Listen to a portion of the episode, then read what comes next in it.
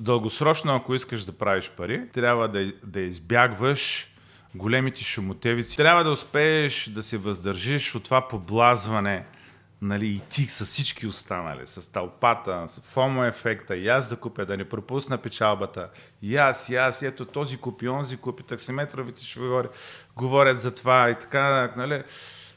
Чарли Мъгър казва точно това. Това увличане по тълпата винаги води до загуби. Здравейте, приятели! Аз съм Велизар, а вие сте с поредния епизод на Да убиеш Дракона подкаст.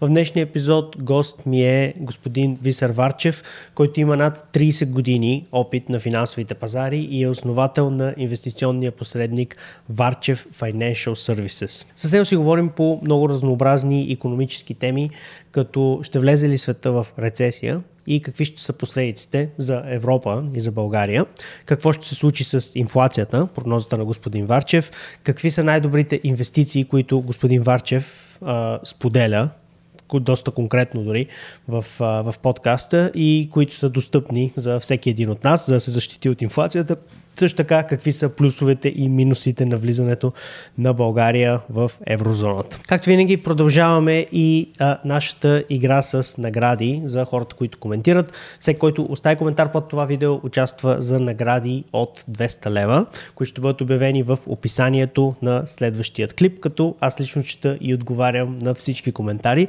Въпреки, че коментарите стават много, продължавам да го правя, продължавам да отговарям, така че а, наистина оценявам това, че ми пишете коментари коментари, защото това помага на алгоритъма да разпространява клипа пред по-широка аудитория. Също така награда от 200 лева има и за всеки, който ме последва в Instagram, като линк към Instagram профилът ми можете да намерите също в описанието на този клип. Също така, всеки, който ми пише в Instagram, ще получи и цялостното ми обучение за продуктивност и за това как организирам деня си, така че да мога да менажирам енергията и да я изразходвам по най-добрия начин. С всичко това казано, да започваме. Здравейте, господин Варчев. Здравейте, благодаря за поканата.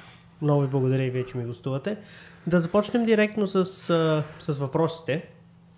Предстои ли според вас финансов срив и рецесия през тази и следващата година? А, къде? В България или по принцип? И по принцип в България.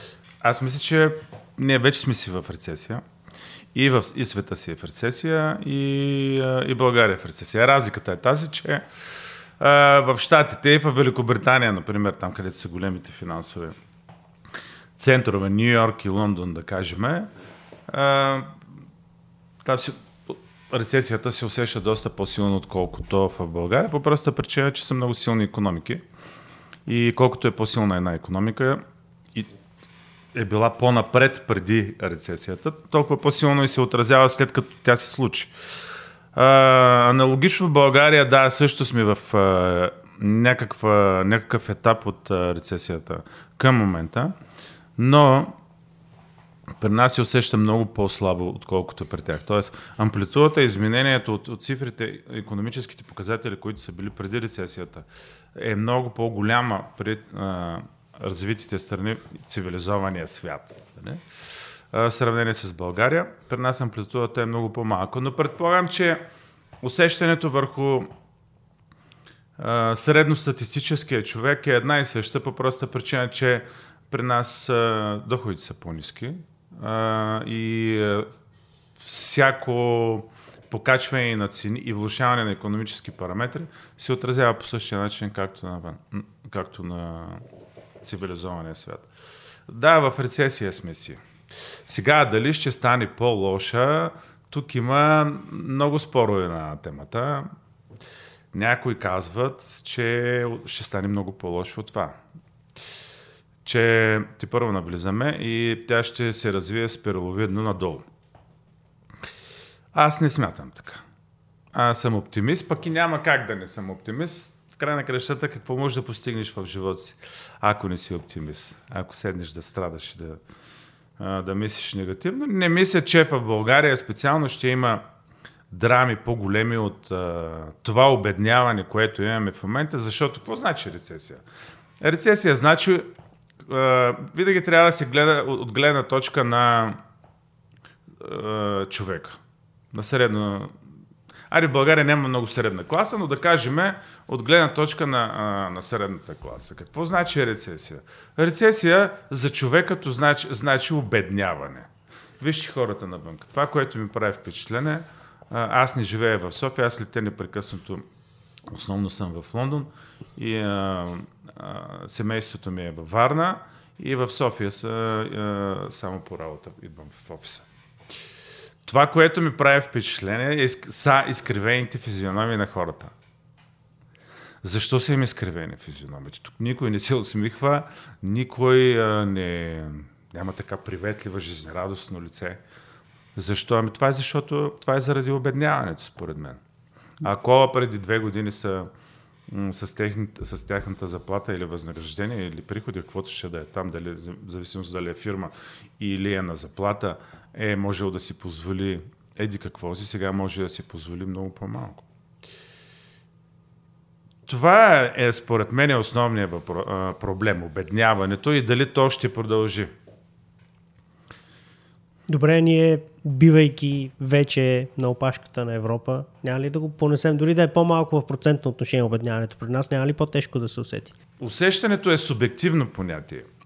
Ако ти, преди, ако ти живееш в а, Лондон и селарито ти е, да кажем, 5000 паунда, а, една бира ти е била преди две години паунд и половина, два. В момента възнаграждението ти пак е 5000 паунда, да кажем заради рецесията не се покачвали заплатата въобще. А бирата ти е 5 паунда или 6 паунда или 7 паунда, както е в момента. И аналогично цялата кошница, нали? Да, mm-hmm. за пример бирата, че е най-така камън. Ето това е усещане. Ето това е някакъв, някакъв пример за мини обедняване вследствие на рецесията. В България нещата смятам, че са доста по-драстични в момента от гледна точка на това, че ако една заплата, е вчера говорих с лекар, лекар, с а, верно такъв обикновен лекар, не някакъв специалист. GP. Да, GP. А, той казва, възнаграждението ми последните 2-3 години не е мръднало, то е едно и също. А, а сега 100, предишните 20 лева, сега са 100 лева. Да кажем грубо, нали? без да изпадаме в някаква прецизност. А, и той казва, ами аз няма да бъда повече GP. Ще се откажа. Ето това е. Много е субективно там обедняването и тук обедняването. Тук отиваме към много по-драстична разлика и до степен отказване от определени професии и бизнеси, докато там имаме просто... Дискомфорт. Да, дискомфорт, намалена свита потребителска кошница и човек може да си позволи малко по-малко общо за това. Но не мога да повярвам, че човек би се отказал от това да бъде лекар и GP. Ми. За такова. Факт, да. Ето, не съм го прочел в вестника, това, това ми е приятел в а, една болница, която каза, не искам да се занимавам повече, това е безпредметно, аз за какво съм, си, за какво съм учил 7 години. И така. На къде отиваме с инфлацията според вас? Каква е вашата прогноза? Ами, според мен имаме още малко да пострадаме. От гледна точка на така наречения остатъчен ефект. Аз мисля, че пика го преминахме, най-голямата скорост, с която инфлацията градираше. Мисля, че този момент го пика го преминахме. И в момента има такива инерционни сили, които инфлацията не може да се отреже с нож. Сега, примерно, Федералния резерв и Европейската централна банка си знаете, нали? Mm-hmm. Чрез повишение на лихвите се опитва, опитваха много остро да и драстично да, да овладеят инфлацията. До някъде успяха, обаче се оказа, че това до някъде е и малка грешка заради лихвите и банките, пък другата история, нали, която заради високите лихви са 5% от 0 на 5 за, за нула време, то, това си е леко безобразие. Нали? От 0 на 5. И всички тези които потребителски и а, фирмени кредити, които са теглени, ако а това е 0,5 основен лихвен процент, а търговския, на който ти си, на който ти си взел кредита, на който банката те е кредитирала, е плюс а, надба, тяхната надбавка, не знам колко е, всяка страна е различно, да кажем а, едни 4% надбавка, значи ти скачаш от 2-3% е било преди, ти е бил кредита, в момента ти е на 9%, е фалит. Да. Заминаваш. Това е в Штатите, в България, в Европа, в Европейския съюз и, и, и оттам в България нямаме такива драми чак. Тъй като основният лихвен процент на Европа все още е доста по-нисък. Но на въпроса ви за, за инфлацията, да, овладяха я, не е свършила. Аз предполагам, че до предполагам, че до, до средата на, на лятото може би ще има остатъчни инфлационни проценти, които ще ги добавят в края на, на годината, в края на, на крещата, няма как. Тоест не е свършила напълно, но е с много по-забавени темпове. А повишаването на лихвите, казахте, че няма да се отрази добре на бизнеса, но виждаме, че не се отразява добре и на банковата система на САЩ. Фалираха две банки. На банките се от, първоначално се отразяваше много добре, от гледна точка на, че на, очакванията им от лихвени приходи а, драстично се повишиха и ако си спомните януари, януари до средата на февруари банковия сектор беше много добре. Цените на банките летяха нагоре. А, акциите на банките, имам предвид цените на акциите на банките, а, летяха нагоре. Банковия сектор беше един от най-вървежните, един от най-успешните. Беше, ако си бил инвестирал ноември, октомври, декември в банкови акции, това ще е една много добра печалба а, си щял да реализираш до февруари месец. Обаче сега тези чудеси, които се случиха с а, с тези няколко фалита просто беше голям шамар. Отрезяване. Прези... Както казваше другаря Тодор Живков, приземяване. Твърдо приземяване. приземяване. Да, за какво за банките друго? А, смятате ли, че може да има ликвиден проблем? В САЩ, евентуално в Европа? С още банки? Да. Ами вижте, банковия бизнес е бизнес на доверието. Ако няма какво да се лъжиме, няма какво да се лъжиме, че ако има криза на доверието и хората по някаква си причина спрат да вярват на банките и се наредят на опашка отпред, банковата система ще колабира. Няма какво да се лъжиме. Има си инструменти за управление. Това има един много интересен пример. Сега ние го пуснахме в нашия сайт varchev.com а, с този, с NBA звездата Атито Комбо, ако го произнасям правилно. Той е грък, който играе в а, NBA, е супер звезда. Един от 10 най-високо платени спортисти в, а, за 22 година. А, играе в Милонки Бъкс.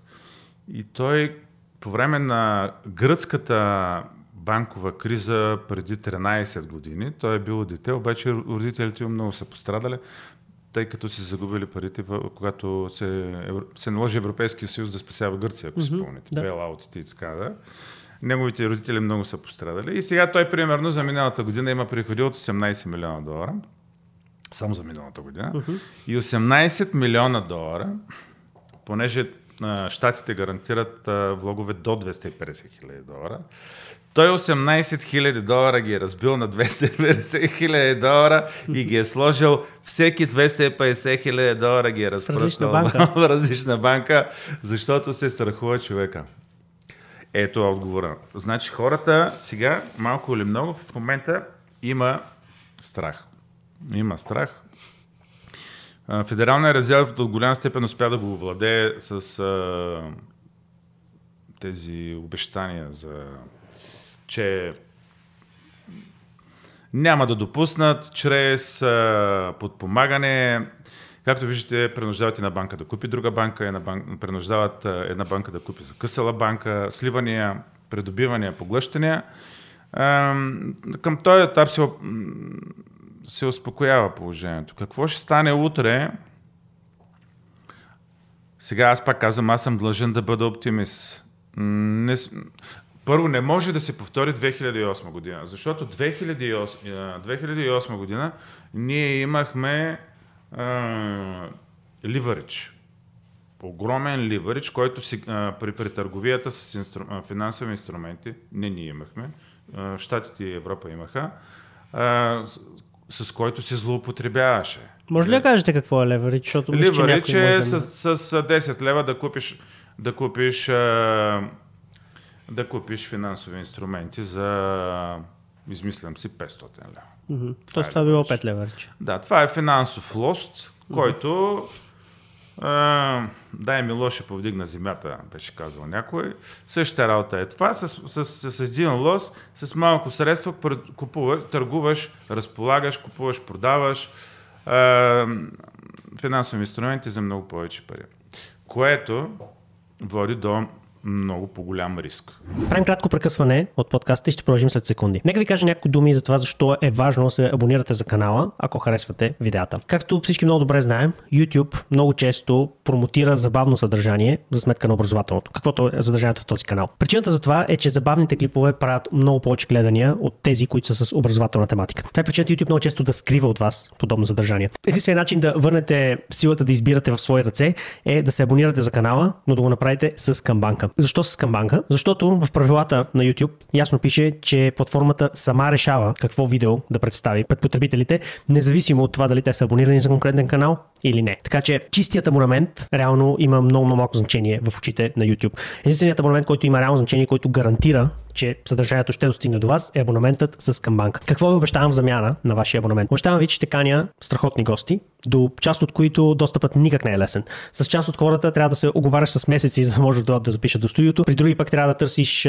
контакт с тях през много различни хора и като цяло е процес, през който знам, че голяма част от подкастерите в България няма да минат, но за мен си заслужават тези хора да бъдат чути и а, смятам, че имат какво да кажат, така че да обогатят живота ви или да ви образоват по теми, които имат значение. Какво направите сега? Задължително се абонирайте с камбанка, както ви казах. Ако вече сте абонирани за канала, тогава цъкнете и камбанката, за да може да си гарантирате, че ще получавате всички нови видеа. Благодаря ви, обратно към подкаста. вече риска тук се става неимоверен по проста причина, че ако ти а, сега 10 долара а, или 10 лева не е добър пример, нека да бъдат 1000. А, ако ти с а, 1000 лева купиш а, някакви small caps, примерно, ефтини акции, mm-hmm. да предположим купиш някакви такива, ти би, би могъл да купиш доста а, ефтини акции. И ако ги купиш както Уорън Бъфет търгува, без ливарич, рискът ти е много по- по-минимален, защото когато цената, а, амплитудата на цената и при а, самата волатилност нагоре-надолу, отклонението в печалба загуба е много по-малко, защото ти не си използвал този лост. При, при използване на ливарич, а, тази амплитуда в цената от, от волатилността на пазарите, а, примерно, може а, с твоите 1000 лева, само от дневни, дневните флуктуации на, на цената, тези 1000 лева могат да изчезнат. Да те ликвидират, да. Да, абсолютно. С най-прости думи.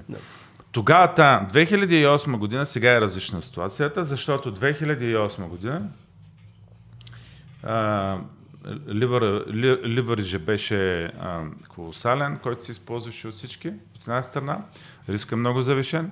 От друга страна, тогава се позволяваха де, а, използването на така наречените деривати. И деривати на дериватите. Ако си спомняте слаповете, ко- които са деривати а, върху... Кредит дефолт swap. да, точно така. Да, например. Да. Сега това нещо е забранено. Няма ли такива деривати? Ами, Или нещо подобно? значи, за банките е забранено, за хедж фондовете могат да използват с много, много по-малък процент, от, отколкото преди. Сега не можеш да имаш дериват на деривата на деривата и така. Така че няма как да бъде, а каквото и да се случи утре, то няма, да, няма как да бъде като 2008 година, а, ако това звучи успокоително по някаква причина. За тези, които са преживяли 2008 година, предполагам, че звучи успокоително в някаква степен. Абе, вижте, а... ние много по-лоши неща от 2008 година сме преживяли, като швейцарския случай. Не знам дали... Може ли да, да, да кажете? За там под, а, под паритета, когато се изсипа. Но, айде да не залъбаваме в тази тема. Става въпрос, че това, което исках да кажа, е, че чу, когато човек е финансово грамотен, сега на нас това не е работата. От, от, от корпоративна гледна точка, от моя гледна точка, на нас това не е работа да си управляваме риска. И ние знаем как да се защитиме, когато нещата тръгнат срещу нас. Много, малко, остро, бавно, бързо, сено. Ние имаме инструменти, които ние предварително, които а, сме заложили при всяка една позиция, при всеки един портфел, който ако нещата тръгнат срещу нас, ние да, да излеземе с някаква загуба, която е абсолютно поносима спрямо нашите средства, с които разполагаме. А ако, едно, ако един човек, едно физическо лице м- има финансовата грамотност, е същото. Но ако няма, е също като при нас. Но ако няма финансовата а, грамотност, тогава нещата стават трагични. Но въпросът е, трябва ли, примерно, един лекар и един адвокат да трябва да има финансова грамотност? Ами не, ама сега то пак а, тази тривиална тема, че аз като ме заболи главата, а, отивам на лекар. Нали? И, и т.е. използвам специалисти. Е, в края на кращата, рано или късно, българина трябва да придобие тази финансова култура. Те сега някои хора ще кажат, че агитирам а, и си правим реклама. Не, не е така. Когато ме заболи главата, аз отивам на лекар. Не отивам на, при инженер. Тоест отивам при правилния специалист. И така всеки трябва, когато иска има някакви средства, които трябва да бъдат управлени. Те са различни варианти. Може да имаш достатъчно средства, да, един инвестиционен посредник, примерно, да ти ги управлява. Или пък да му плащаш за консултации. Или да, да си отвориш при него портфел а, доверително управление. А, може пък да не искаш, не е задължително. Може да искаш сам да си ги управляваш, както много хора си ги търгуват нали, през mm-hmm. платформите, които да. предлагаме и така. Да. Но пак казвам, тук въпросът опира до можене. До можене и до, до, и, и до заблудата дали можеш. Много често надценяваме всякакви способности и сами да менажираме. Повечето хора наценяват възможностите си, да ви кажа. Повечето хора наценяват това, което могат. Повечето хора смятат, че знаят достатъчно или че ще бъдат по-големи късметли, Случва се. А не са. а не са. Добре, и... какво бихте... Да, кажете. Не, не, това е. Какво бихте препоръчали на човек, който има примерно някаква сума пари, 100-200 хиляди лева, иска да ги защити от инфлацията? Колко? 100-200? 100-200, да. Хиляди. Точно така. И това е една прекрасна сума, да. Де, дай Боже всеки му да, да има повече хора да имат 100-200 хиляди. А, Ами, ето примера пак, който дадох с Токумба. В края на крашата, е, след като правите нали, този феноменален ход да си разпредели 18 милиона на сметки по 250 хиляди, си намира финансов консултант. в сайта ни е написано името му даже. Е, това е реална истинска история. Намира се финансов консултант, който започва да му диверсифицира риска, т.е да му, да му управлява парите, да ги влага по, с негово съгласие, по, тъй като неговия прак на риск поносимост е много нисък следствие на това, че той е преживял нещо в миналото. Поносимостта му към риск не е много ниска, т.е. не желая да поема риск. И затова сега, примерно, в неговия случай той е насочен към трежерис, държавни ценни книжа, облигации, а, корпоративни облигации на компании като Apple, които няма как да фалират или някакви такива. Тоест, какво бих препоръчал на човек, който има 100-200 хиляди, е точно това. Не знам доколко е възможно. Ма, тук вече съм малко песимист, да ви кажа честно, защото българът много обича подюргана. Буркана. И а, това е менталитет. Кога ще се...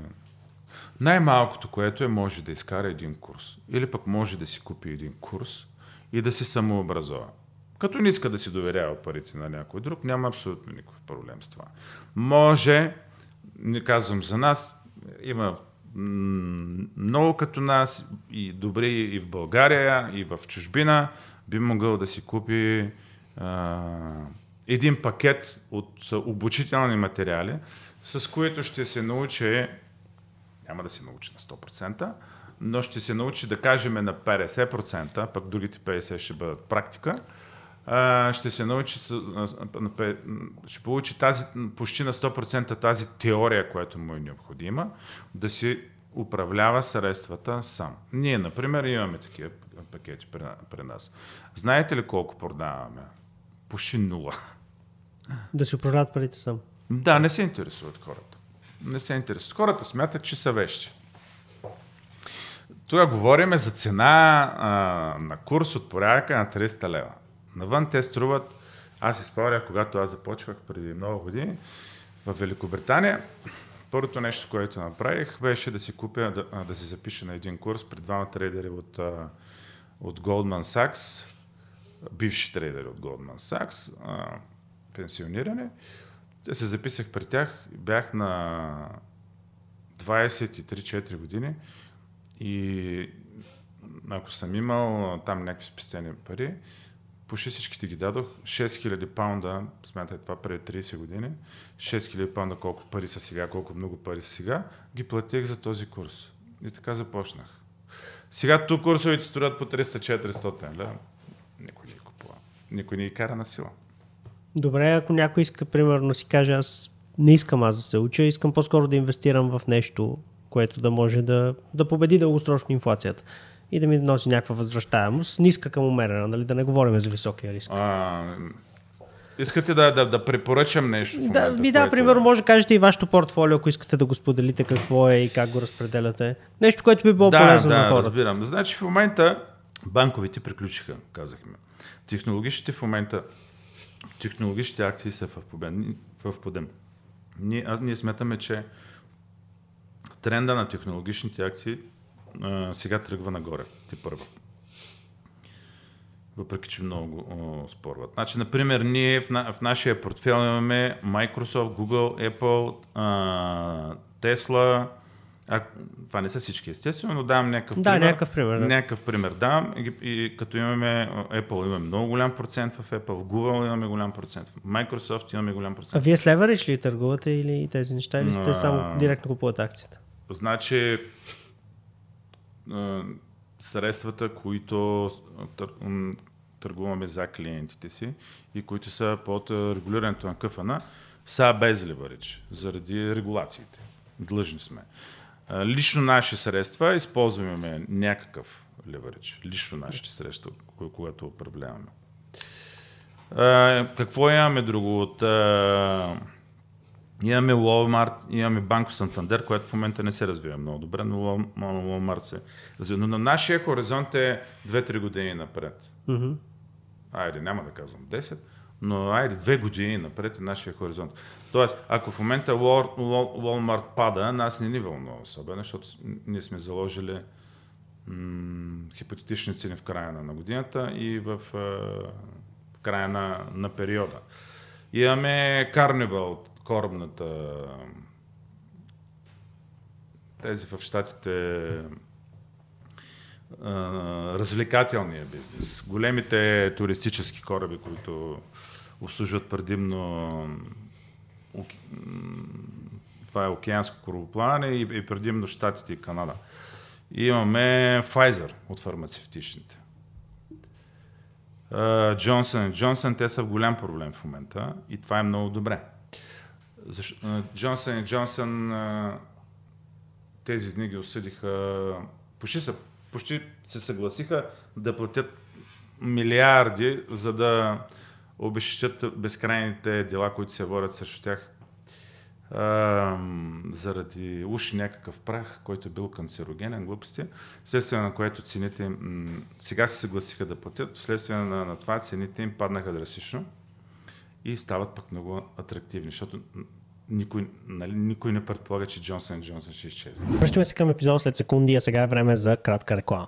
Новата ми книга Да убиеш дракона е вече на пазара. В книгата засягам важни всички теми, като това как да имаме повече дисциплина на базата на много, много странен метод, който сам съм си измислил, не съм срещал в книгите, но работи изключително, изключително ефективно, защото елиминира въпроса за това да бъдем дисциплинирани или не. Просто няма друг избор, да бъдем дисциплинирани. Знам, че звучи странно, ще прочетете в книгата повече. Пишете това как да придобием по възможност възможно най-лесния и бърз начин увереност в която искаме област на живота. Много хора тръгват грешно към придобиването на, на, на увереност и съответно се провалят. Но ако го правите по правилния начин, всъщност значително увеличавате шансовете си да успеете. Също така пиша и за интуицията и за това как да я подобрим, за да може да взимаме по-добри решения в живота си, използвайки метод, който наричам медитация върху хартия. Напиша книгата ми отне почти 4 години, около 400 прочетени книги, много изписани тетрадки с разсъждения и много, много проба грешка на бойното поле на живота. Като знанието, събрано в тази книга, не е преписвано от някоя западна книга или нещо такова, просто всичко е автентично, всичко е мое, всичко е смляно, така че да има практически стъпки след всяка една глава. Не съм оставил някакви теми да висят във въздуха, без накрая на всяка от тях да има реални практически стъпки за това как може да приложите това, което е научено. И това смятам, че всъщност е най-ценното нещо в тази книга. Каквото и захванете, винаги знаете каква е следващата ви стъпка, за това да подобрите съответната област на живота ви. Ако това е нещо, което ви интересува, книгата можете да намерите на линка в описанието към този клип. А сега да се връщаме към подкаста. Тоест, една такава драма, ние си винаги се възползваме от едни такива колапси разни на, на, на различни компании, за да, за да, за да а, купим на ефтино, за да не е ефтина цената. От този сектор имаме Procter Gamble. Миналата седмица, например, взимахме Footlocker. Footlocker, това са тези безкрайни много магазини в цял свят за спортна екипировка. Аз мисля, че само те останаха, заедно с магазините на Nike и Adidas, от специализирани спортни магазини. Аз лично много харесвам Footlocker, тъй като те не са тесно специализирани да продават, примерно, само Nike или само Adidas, ами те mm-hmm. продават а, абсолютно всички марки, които си струва да бъдат продавани като Asics, Tiger и така нататък. Сега миналата седмица взимахме много малък процент в Footlocker. А, имаме ETF на американски бондове, имаме ETF естествено на Standard Poor's 500 а, дълги. Сега много хора говорят, че те ще се сринат. Нали? Да, те се сриват години наред, ама години наред се сриват, пък те никога не се сриват. А, какво друго? Да продължавам ли? Ами мисля, че давахме не лошо. Да. А, а това вие го считате за нисък към умерен риск. Разбира се, не даваме инвестиционни съвети по никакъв не, начин на хората. Случай, това е. Това но считате, това че са това са умерени рискове, да. Защото компаниите няма всъщност да изчезнат и вярвате, че ще са в бизнес. Още дълго време. Кой ще фалира Apple? Или Johnson Johnson, или Procter Gamble. Е, е, това спортните, които казахте, може на някакъв да, да. Не, да, биха могли. Биха могли. Биха могли. Друг, кой, друго, какво е интересно? От комоите си имаме, а, имаме сребро, а сега взехме и платина. В момента се смята, че в момента се смята, че Значи, гледах последния код репорт преди, а, преди да тръгна насам. Последния код репорт казваше, че корпоративните играчи, като хедж фондове и банки, продават злато, а пък ритейл играчите малките купуват. Което пък казвам, че нищо не значи. Но за мен това означава, че след няколко дена до две седмици този възходящ тренд, който имаме в момента, няма да се задържи. Айде така да се изразя. Няма да кажа за злато, да, няма да кажа, че ще падне, но, но би могло да се сталне, например, да замръзне mm-hmm. и да стои много дълго време така. Това е проблема на златото. Много хора ме питат за злато. Това е проблема на златото, че ако, ако, ако си отворите една месечна графика 5 години назад, златото е в един рейндж. И един доктор он ден ме среща на, на улицата, аз имам много приятели лекар, а, ме среща и ме казва, Варче, Варче, Златов, ти защо така? Нали? Викам, добре, отвори си една графика и погледни. Последните 5 години златото е така. И той вика, ама Дария, ама те, онази война, онази баба, тя като изкара 300 лева, отиват и си купуват там 1-2 грама, нали, и си, и си ги прибират така. Нали. И аз му казах, добре, ей, как, като ги купиха и ги сложиха, подуши, какво случи? Аз не съм враг на златото и не казвам, не препоръчвам в никой случай да не се купува. То е въпрос пак на вяра. Ако смяташ, че, ако хората смятат, че златото е техния safe haven и той ще, им, ще ги спаси от инфлация най-малкото, което е, окей, okay, аз съм окей, okay, аз не казвам. Аз само казвам, че за нас златото в момента е много скъпо.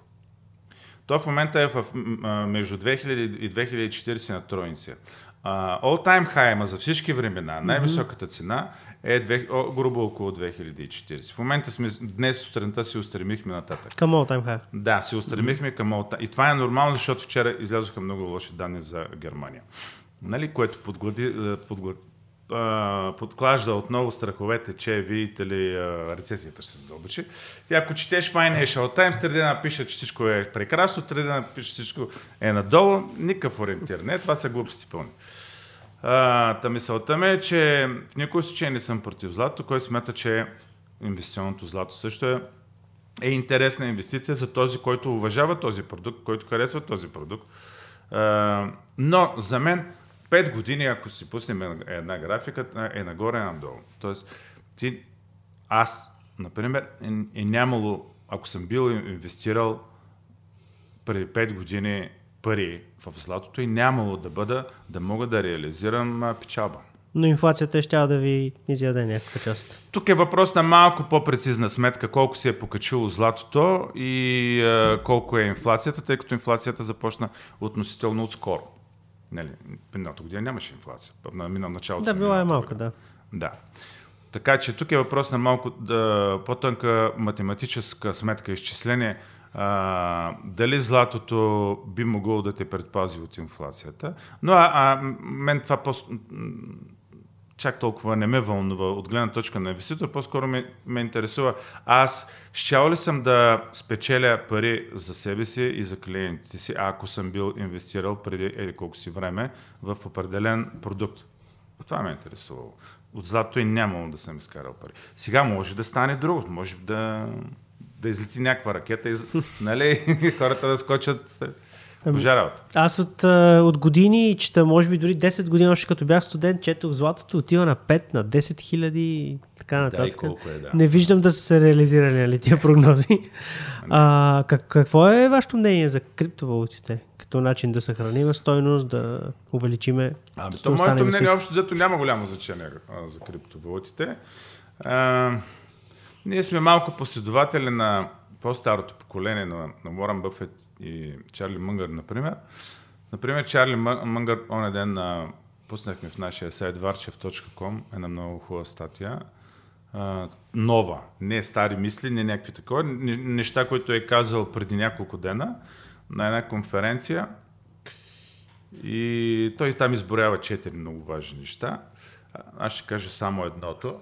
И то е а, а, дългосрочно, ако искаш да правиш пари, трябва, трябва да, да избягваш големите шумотевици и големите увличания на хората.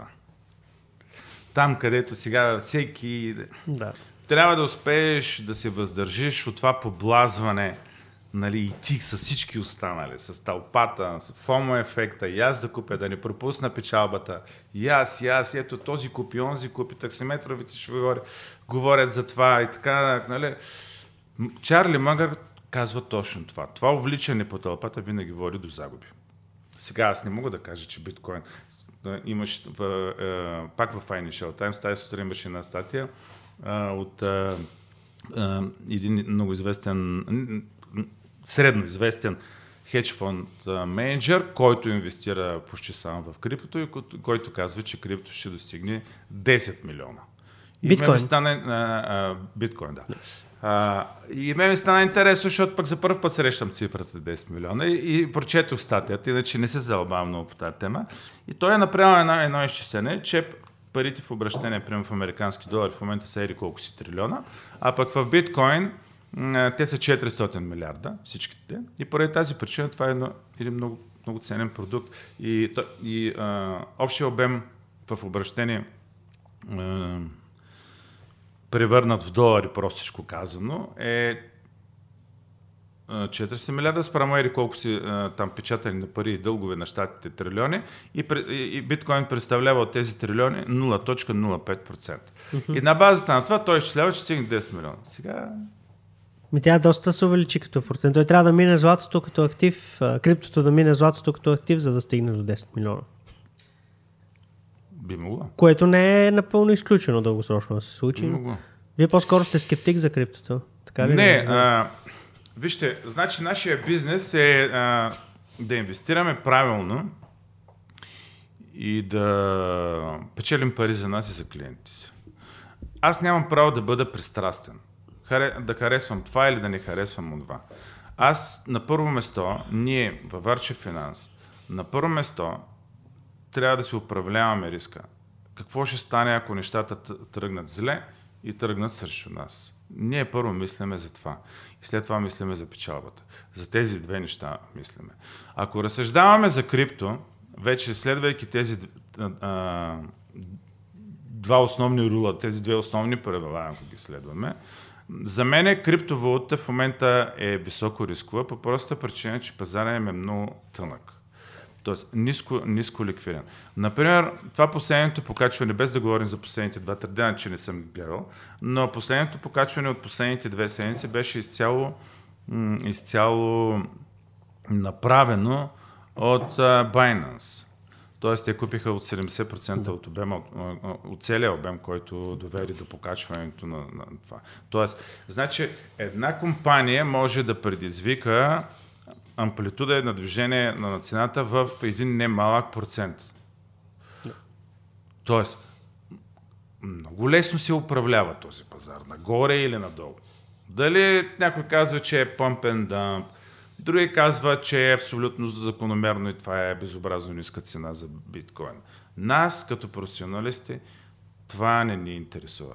Ако някой може да ми премести цената с колко процента бяха там? 15? Колко? Може би от 23 на 27-8, нещо такова. На 15 може би, нещо такова, 20. процента Да. отклонение за две седмици, да кажем, а, това, това е много рисково за нас и не влиза в нашите критерии за управление а, на пари, защото така не можем да си упра- управляваме риска.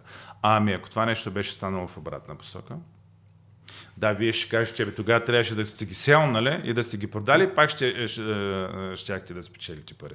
Те общо взето криптотърговците са така на, в първа фаза на, на можене, с което не искам да обидя никой. И те казват, ама, те половината казват, ние направихме луди пари от покачването до 60 хиляди лева, после друга, същите или друга половина от тях казаха, а ние направихме страшно пари, когато падна от 60 хиляди на 20 хиляди. Те се печелят. Окей, добре. Нямам, че може и така. Да. така че нямам отношение. Нямам право да имам отношение нито към златото, нито към имотите, нито към крипто. Нямам право, защото ние сме професионалисти. С каквато топка ни дадат да играем, с такава играем.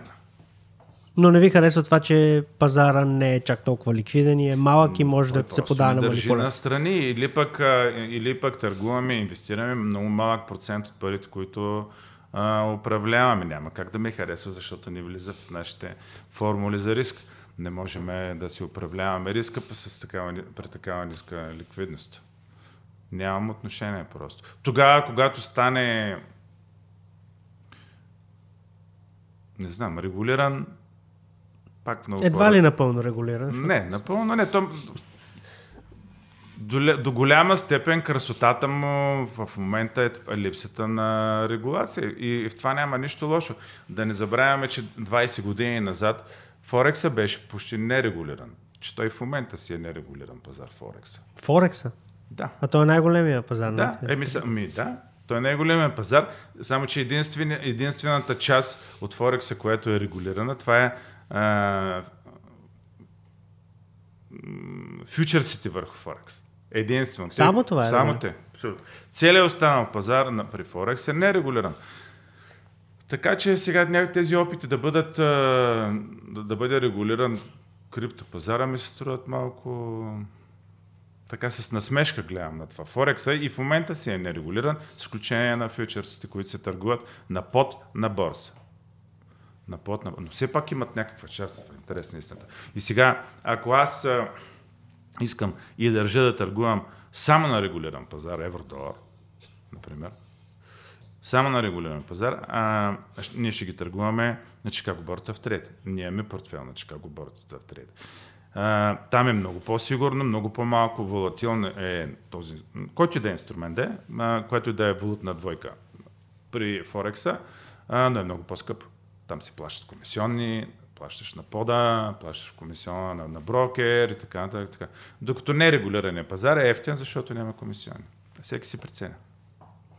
Добре, понеже споделихте на няколко пъти за управление на риска, да кажем, че някой обикновен човек иска сам да си, да си управлява парите да. и портфолиото. Какви съвети във връзка с управление на риска може да му дадете? Защото споделих, че това е есенцията и че е изключително важно. Какво може да кажете? Две-три дори общи неща във връзка с управлението на риска. Да, те трябва да бъдат някакви общи Със сигурност. правила. Да. Ми, те са много стандартни. Аз предполагам, че не искам да звуча тривиално. От, от каква гледна точка гледаме? Примерно, че търгуваме. Да, предположим, че търгуваме в момента S&P. От тази гледна точка ли да разсъждаваме? Нека бъде S&P, но да кажем е за хора, които искат да инвестират дългосрочно с лек към умерен риск. Нещо защото профила на повечето зрители е такъв. Те не искат да стават трейдери? Първо да, не, изпо... да, да не, не искат да бъдат трейдери. Точно така. Значи, първото, което в никой ще да не използват, да не използват ливърич. Никакъв. Дори две. Абсолютно, абсолютно. абсолютно. другото, което е, трябва да се ориентират само в дългосрочна търговия. Това са все скучни неща, които ще кажа в момента, но в края на кращата не аз съм казал, ами Сорос го е казал, че този бизнес е скучен. Проблем е когато са им интересни светлинките на борсите. нали, а, мига е, емоция, а, там как се смени, а, това как излетя. Гледа 3 минутна графика, гледа 5 минутна графика. А, крещят, викат, а, това из... пишат там из форумите. Това е излетяло, това е излетяло. И аз викам, бре, примерно получи, в Twitter някакъв, той поглеждам, а, нещо излетяло. Викам, че да видя кое е излетяло. Яната е излетяла. Поглеждам, ми тя не е мръднала. Ама аз гледам, ама аз гледам 10 минутна графика, той гледа 3 минутна графика. Да. Това е интересното за хората, това ги... ги тая, тая дума за рибява е много грозна, но това ги въвлича и ги ентусиазира да, да влязат в този бизнес, но за съжаление това си е факт, колкото изкушно да звуча, че този бизнес той не е много интересен, защото този бизнес е спазване на правила.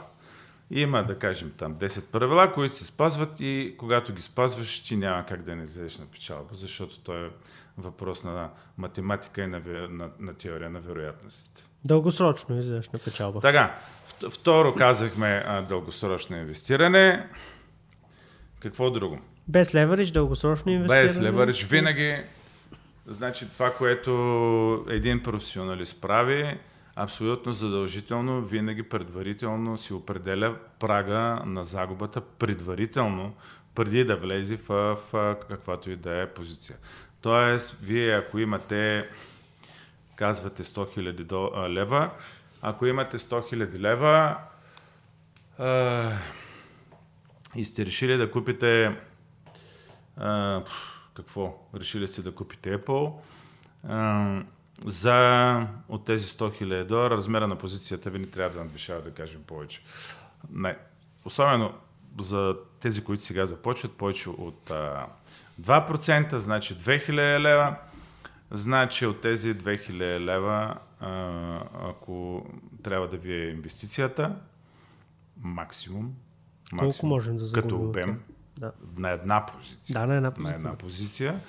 От, и с, този, с тези 2000 лева заед капитал, които имате, не трябва да трябва, трябва предварително, преди да влезете, преди да, да направите сделката, трябва да, да си определите горе-долу каква печалба ще преследвате на базата на някаква, елементарно, някаква елементарна графика, все пак трябва mm-hmm. да имате. Нали? Едно време хората са гледали, нямаше интернет, хората гледат, четяха всяка сутрин Financial Times и Wall Street Journal, колонките са с цените. Цената е тук, и той си казва, аз тук инвестирам на 2000, ако са 1500 долара, 1500, от, тези 1500 долара, от тези 1500 долара аз искам да спечеля 500 долара. Тоест слагаме take profit и stop loss на практика. Да, но най-важното е пред, а, думата предварително. Mm-hmm.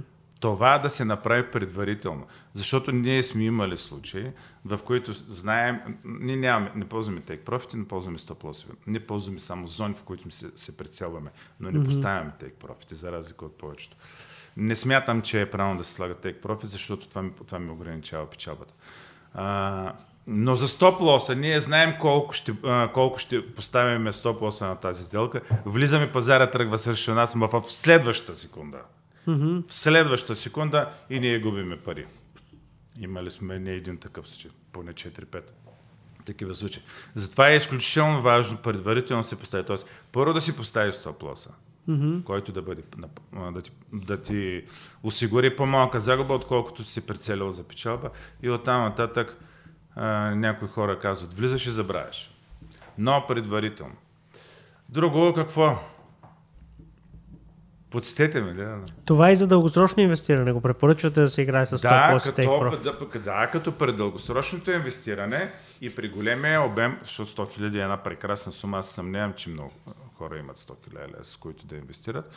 разликата е, че при, при дългосрочното инвестиране и при, и при големия обем а, акаунт, който ти имаш, можеш да, си, можеш да си позволиш много по-голям процент и твоите параметри отиват много по-страни от входа ти.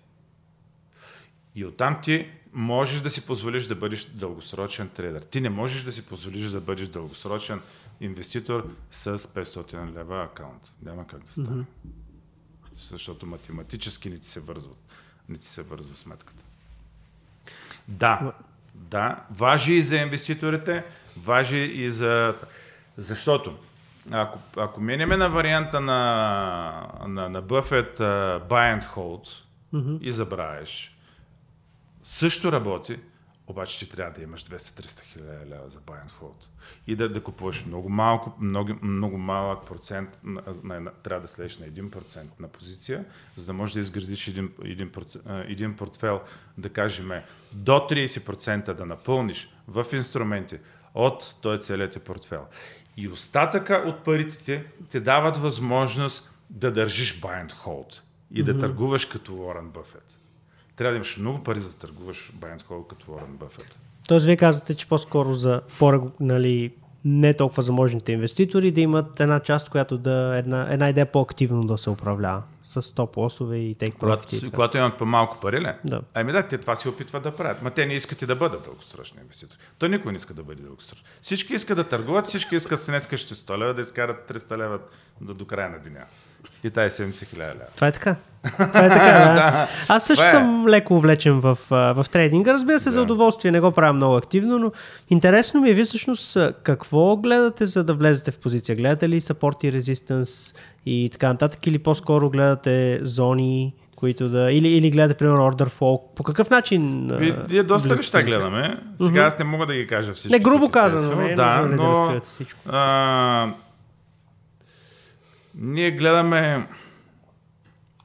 Аз мисля, че ние не гледаме кой знае колко по-различни неща от а, това, което един опитен трейдер с 3 години а, опит на пазара, който си е учил от а, разни неща в интернет, с тази разлика, че м- примерно ние ползваме Bloomberg терминал. Bloomberg терминала, тези зони, mm-hmm. за които вие споменахте, да. а, там ги има. И ние, ние виждаме а, на практика ордерите, истинските ордери на банките и на фондовете, къде са разположени.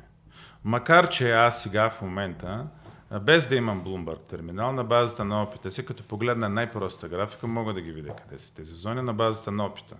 И mm-hmm. на базата на това, че съм работил в инвестиционна банка, две инвести в една инвестиционна банка навън и на още една финансова институция. На базата на това, че съм бил от другата страна на бариерата, аз още тогава и сега и в момента е без Bloomberg терминал, знам къде се разполагат така наречените, както сега ги наричат умни пари, макар че да. само в интернет ги наричат умни пари, никоя банка не ги нарича умни пари, това си техни пари. Да. А, та, Това дава някакво известно, известно предимство за зоните, понеже споменахте. Зоните са важни, да. Mm-hmm. Ако говорим за, за обикновени подкрепи и съпротиви, да, хвърляме им по един поглед, естествено. Естествено, по никакъв начин не, не може да им се а, предоверяваме. От нещата, които мога да спомена тук, са on balance volume и един индикатор, макар че последните години има голямо брожение срещу индикаторите. Аз знам Да. защо е. Точно ще я да ви питам за индикаторите също. Сега, по принцип, по принцип 90-95% от индикаторите са булшит, наистина. нали, това е спор няма. Спор няма. Но има, има, има примерно 2-3 индикатора. Ние, всички наши клиенти, които следят, са ни клиенти и които следят нашите бюлетини и сайта ни, знаят, че използваме а, демаркър. Не знам дали сте го чували. Моля? Демаркър. Не съм учил. Демаркър го има и дори в MetaTrader, макар, макар че в урязан вариант. Ние плащаме по 500 долара на, на месец а, само за демаркър, който е професионален. А, Какво показва този индикатор? Маля? Какво показва индикатор? Значи това е един вид осцилатор. Освен. Един осцилатор. Като MACD, примерно. Да, Да. както много осцилатори, само че а, формулата му не, математическата му формула, която стои отдолу, не, не е базирана на един ADH, ADX, например, елементарен, който, който ползват а, повечето или както го има на повечето платформи. Форм, формулите са малко по доста, доста по-различни. Но важното е, че е осцилатор и пак се следят а, големите амплитуди и, го- и голямото изхвърчане на махалото от, а, от равновесния пазар. И а, на базата на... От осцилаторите ползваме само, само демаркър.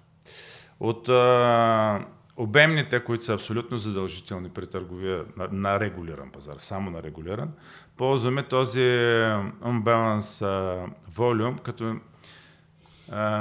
е изключително важно и специфично как се използва този индикатор. Нали, Всеки ползва обеми. Гледа обемите, чертичките Мгм. стоят нагоре, долу, надолу.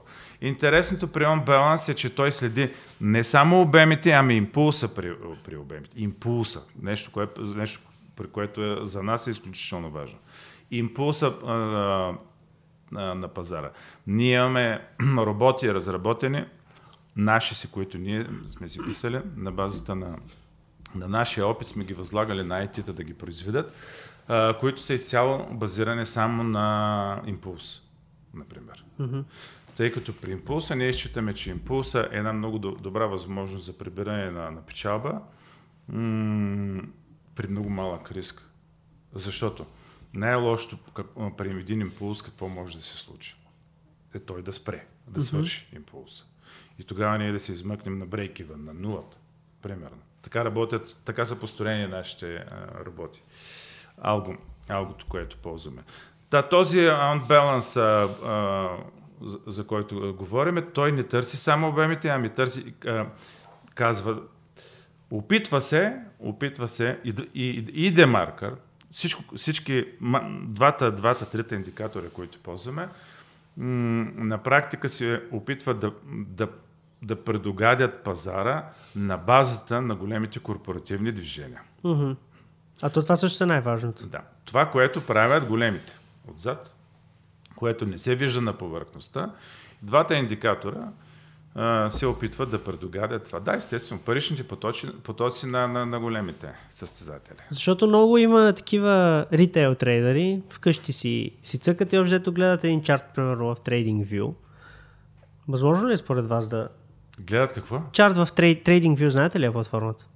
Трейдинг. Тя е чартинг, чартинг платформа. Еми да, имат едно TradingView пред тях и това е всичко.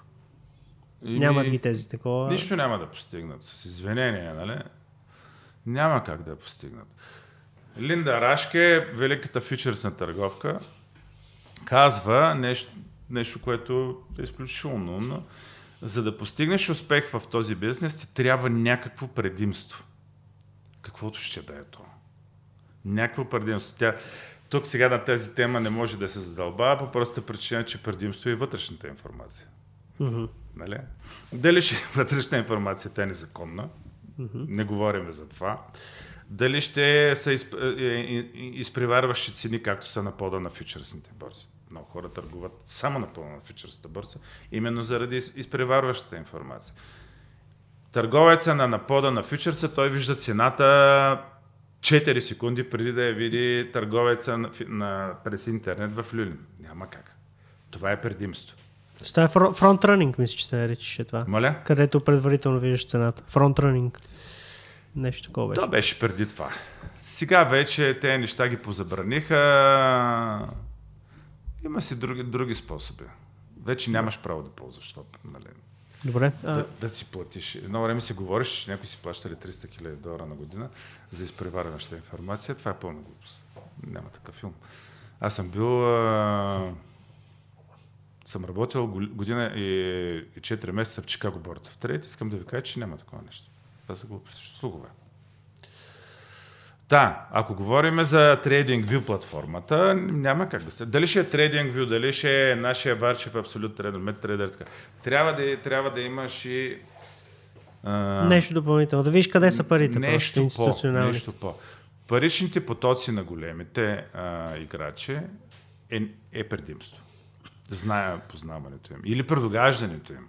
Но ако нямаш пари за Bloomberg, Bloomberg терминал, който беше доста скъп. Не, Bloomberg терминал няма да направи никого успешен, сам по себе си. Сам по себе си няма да направи mm-hmm. никой успешен търговец.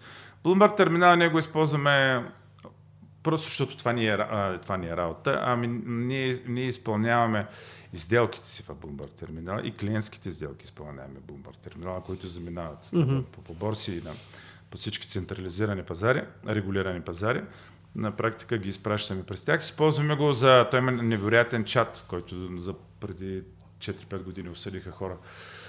А, защото целият свят, всички професионални трейдери а, ползваха чата, за да си споделят някаква по-дълбока информация, така mm-hmm. да се изразя. А, на практика всички професионални а, трейдери и инвеститори използват чата на Bloomberg, не използват други социални мрежи да комуникират помежду си. Но сам по себе си Bloomberg няма да те направи успешен търговец. Ако, ако не познаваш а, естеството на пазара, иерархията на пазара, структурата на пазара, на как се, къде се поставят ордерите, защо се поставят там, дали са там, дали ги преместиха. А, ако не познаваш тези неща, нищо, ни, никакъв Bloomberg не може да ти помогне. Добре, споделихте доста за трейдинга. А, нека да коментираме малко и темите за еврозоната и трябва ли според вас, какви са рисковете пред България във връзка с влизането в еврозоната? И те повече ли са от позитивите? Ами това е много труден въпрос. Mm-hmm. Сега негативи, а, един негатив ще ви кажа веднага. Така се случи, че аз 9 месеца живеех в Италия, тогава, когато Италия влезе в еврозоната. Mm-hmm. А, извинявам се на хората, които съм го казвал и, и, и ако се повтарям. А, но тогава, не си спомням, тогава една пица а, 3,50 италиански лири ли струваше или 3500 италиански лири. Защото те нали се девалвираха валутата и после mm-hmm. махнаха нулите отзад. Като ние. А, да, Нали точно така. Да, не си спомням 3,50 ли беше или 3500. А, но а, в момента, в който нощта, в която въведоха еврото и на следващия ден трябваше да се разплащат с а, евра, пицата струваше 3 евро и половина.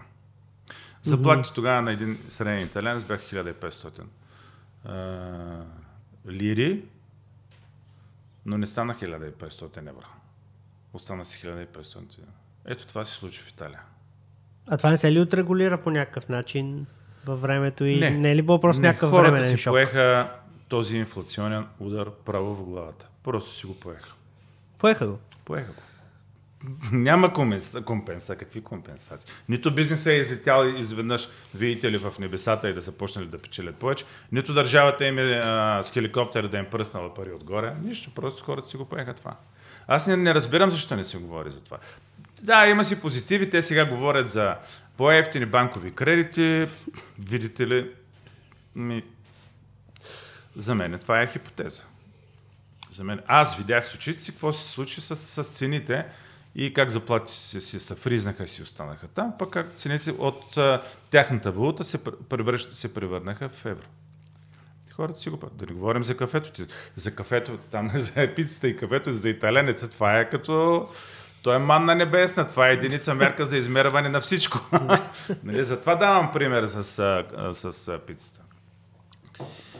А, сега, ние сме в Европейския съюз и ние рано или късно трябва да приемеме еврото. Дали сега или утре или след 5 години, примерно както Латвия, повечето, повечето държави чакаха между 5 и 10 години в чекалната.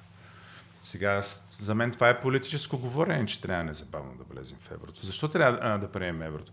Защо трябва да влезем в еврозоната незабавно? Защо? Защото има избори. Имаше избори, пък сега предстоят и кметските, нали? местните. Аз мисля, че в момента, в който минат и местните избори, ще, ще спре да се, да се говори всяка сутрин по телевизията за приемането ни в еврозоната. А, Другото, което е за еврото и за еврозоната, аз мисля, че това не, това не е някакъв но, не е толкова значима тема, колкото се опитват да я изкарат. Значимата тема е бедността, значимата тема е инфлацията, която води до по-голяма бедност. А, другото, което е, ние сме в Европа. Чудесно. Както казва един генерал, един полковник, който го дават много често по социалните мрежи, трябва да го знаете, няма да му споменавам името, един биш полковник, който казва, абе, вие като, върви по, като вървите по улицата, имате ли чувство, че живеем в Европа? Не. Ами, вървете в една Унгария. Мен ми се наложи да мина през Унгария преди няколко месеца. Унгария също е от екс-комунистическите държави и тя стартира като нас и тя влезе като нас в Европейския съюз по същото време. Еми, там е Европа. Защо е друга тема. Съвсем различна тема и аз нямам право да я коментирам като, а, като собственик на лицензиран инвестиционен посредник, нямам право да, да, да, да навлизам в политически теми. Защо е друга тема. Но ние говорим за Европа и, и еврото. Ами, като вървиш по улицата, нямаш усещането, че си в Европа. Като гледаш сградите, като гледаш улиците, като гледаш ако щеш, това дето рисуват по блоковете, как се казва? Графити. Графити, да. Това го няма никъде. Освен в Бронкс. И в Харлем. Само там. Аз и в Рим видях доста графити, между другото, като бях. Възможно Имаше доста, да. Да, възможно. Та, не съм си отклонил от темата, просто си, понеже нямам право като финансова институция да изпадам в някакви а, велики детайли да критикувам или нещо от този род, опитах се да, така, да намекна какво мисля по въпроса. Добре, благодаря ви. А, смятате ли, че има някакъв риск като цяло пред, пред Европа във връзка с а, дълговите кризи на някои от държавите? Риск винаги съществува. На този етап не. Да кажем съществен риск в следващите години. За разпад ли? Ми, да, прямо фалит да на някои държави или нещо такова. Ами това е пак въпрос, на който нямам право да отговоря. А, okay. Само ще кажа, че а, съществува. Но той е изключително Естествено, че съществува, защото рискове винаги съществуват. Но нищо такова не се очаква в момента, нито пък финансово се очаква нещо. Още повече, че в момента всички знаете, че щатите е страшно много така направляват какво, как, как се случват процесите в Европа. Така че американците, управлявайки Европа, нямат, нямат а, интерес Европа в момента да пада. Защото ние сме много по-слаби економически и общо взето и, и зависими от щатите. Така че не, не виждам а, а, драми в, специално за, за Европейския съюз. А единственият въпрос, който аз, разсъждавайки, ми мислейки сам за себе си и съм си задавал в годините, е как може да се осъществи и как може да просъществува в десетилетията напред съюз, в който всички говорят различни езици. В Америка е различно. Съединените Американски щати, ние не сме Евро... Съединени Европейски щати. Не сме. Те имат обща история, ние ня... имаме по-малка обща история. Те говорят един език, не, не. Само този въпрос съм си задавал. Това с езика, между другото, може да се реши с изкуствен интелект. Виждам, че има много добри, буквално симултанни преводи. А, на... който превежда? Да, директно да. да. Да, се превежда това, което казва всъщност другия човек на твоя език. Е, добре, да, общуването не е само електронно. Е, не е, да. Нали? Ня, няма да е пълно щастие, но е някаква крачка, може би, в тази Да, няма да е само електронно. Е. Добре, благодаря ви много за това И интервю. Господин да, Варчев. Да е било полезно. Да. Тези от вас, които гледаха сега, ударете един лайк и ми оставете коментар. До скоро. Чао!